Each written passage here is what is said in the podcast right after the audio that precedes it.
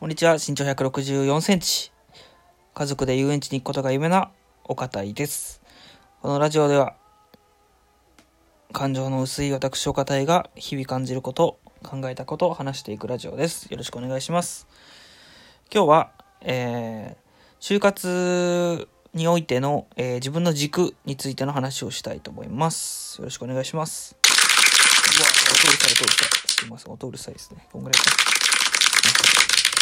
はい。ということで、最近ね、結構コロナウイルスがね、話題になってますけど、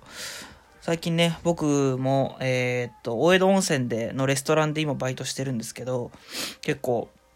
コロナの影響でお客さんがめっきりね、少なくなってますね。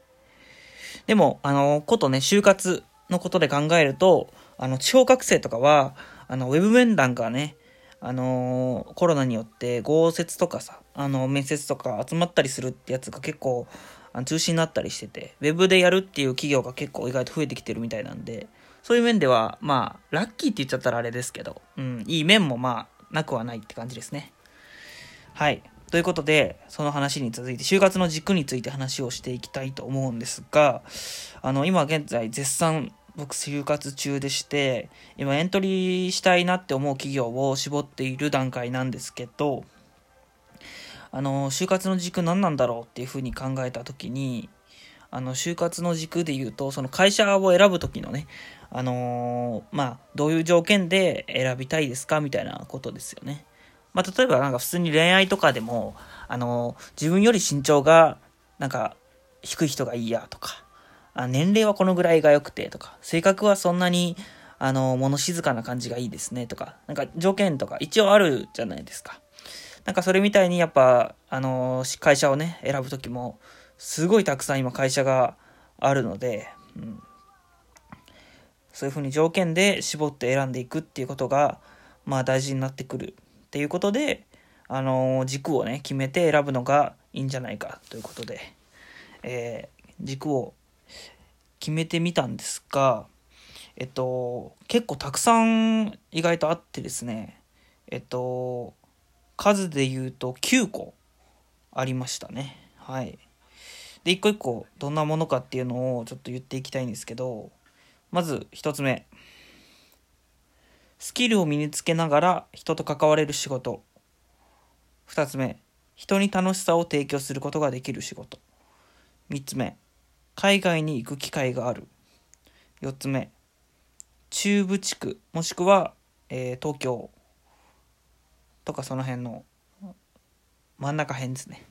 で、に拠点がある。で、5つ目、男女比率が3割以上女性のところ。6つ目、次のキャリアにつながる仕事。7つ目、人口減少に左右されづらい仕事であること。8つ目、様々な職種を体験できる仕事。9つ目、チームで一つのことを作りたい。の9つですね。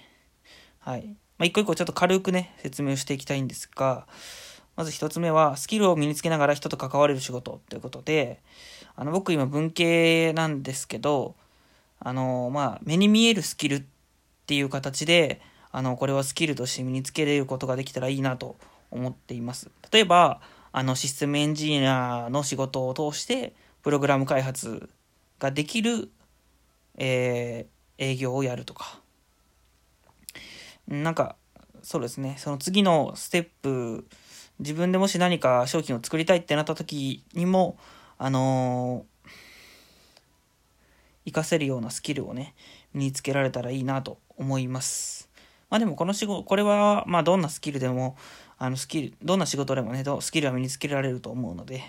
はい、どんな感じでもいいかなと思いますが、二つ目、人に楽しさを提供することができる。これは、あの、僕の人生のまあ目標というか、でもあって、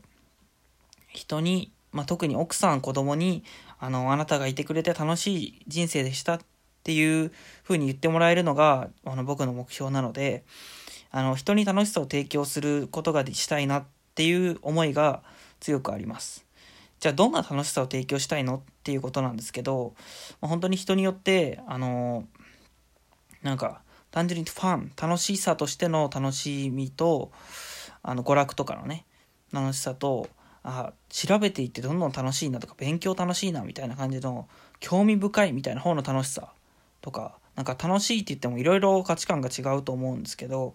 まあ、どんな形であっても楽しさを自分も感じながら相手にもそれを共有できたり自分から発信していけたりっていうのができたらいいなと思っているので、うん、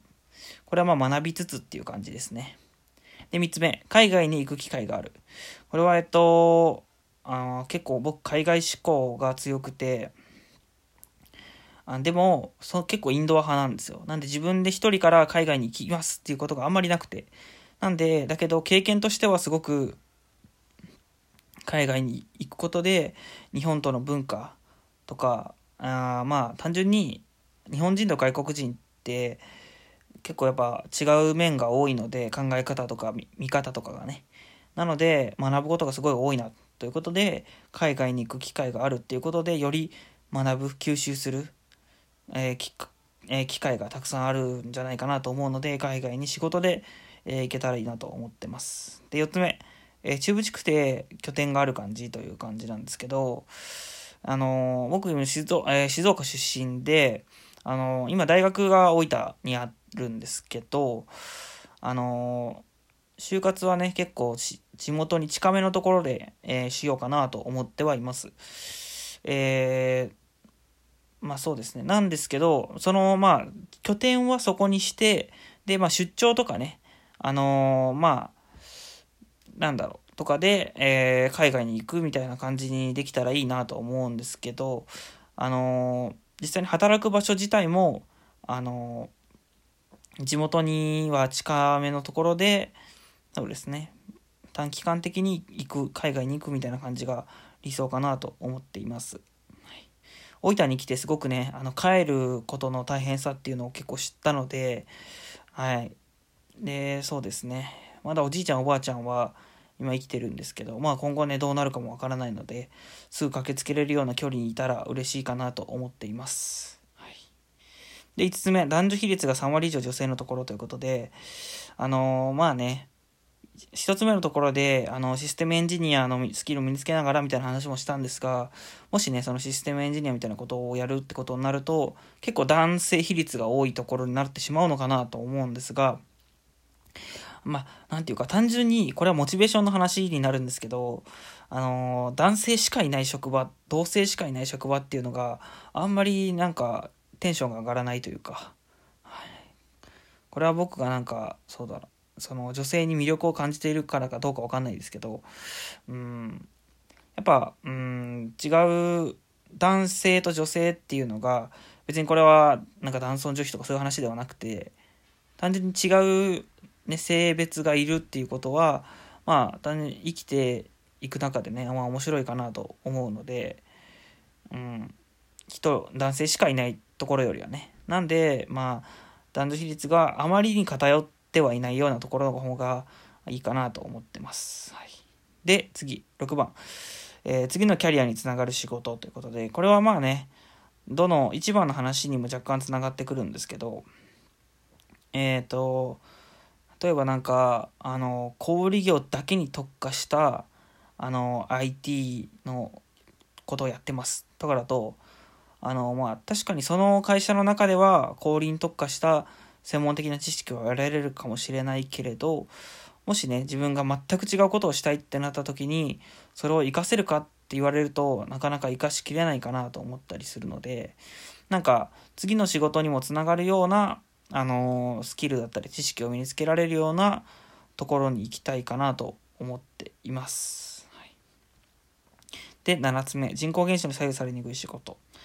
これは、えっと、まあ、この先ね、日本で働いていくってなると、日本は結構人口が減っていってしまうので、例えば外食とか、えー、業だと、単純に外食する人もね、少なくなってますし、完全にお客さん商売になってしまうので人口減少に左右されてしまうんではないかと。で逆に左右されないものっていうので言うとあのー、なんだろう環境ビジネスとか。うん。なんかそうですね。あと貿易とか、うん、運輸業とかは結構ねあの海外にも手を伸ばしたりもできるのでそういう意味では人口減少に左右されにくいところかなと思うのでその辺で選んでいきたいかなと。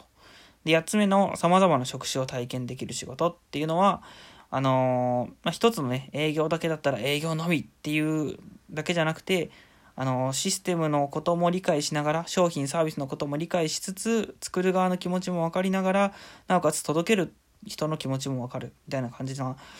なんか全体を統括してあの仕事を通して理解できるみたいなのが僕にとっての理想の働き方かなと思うので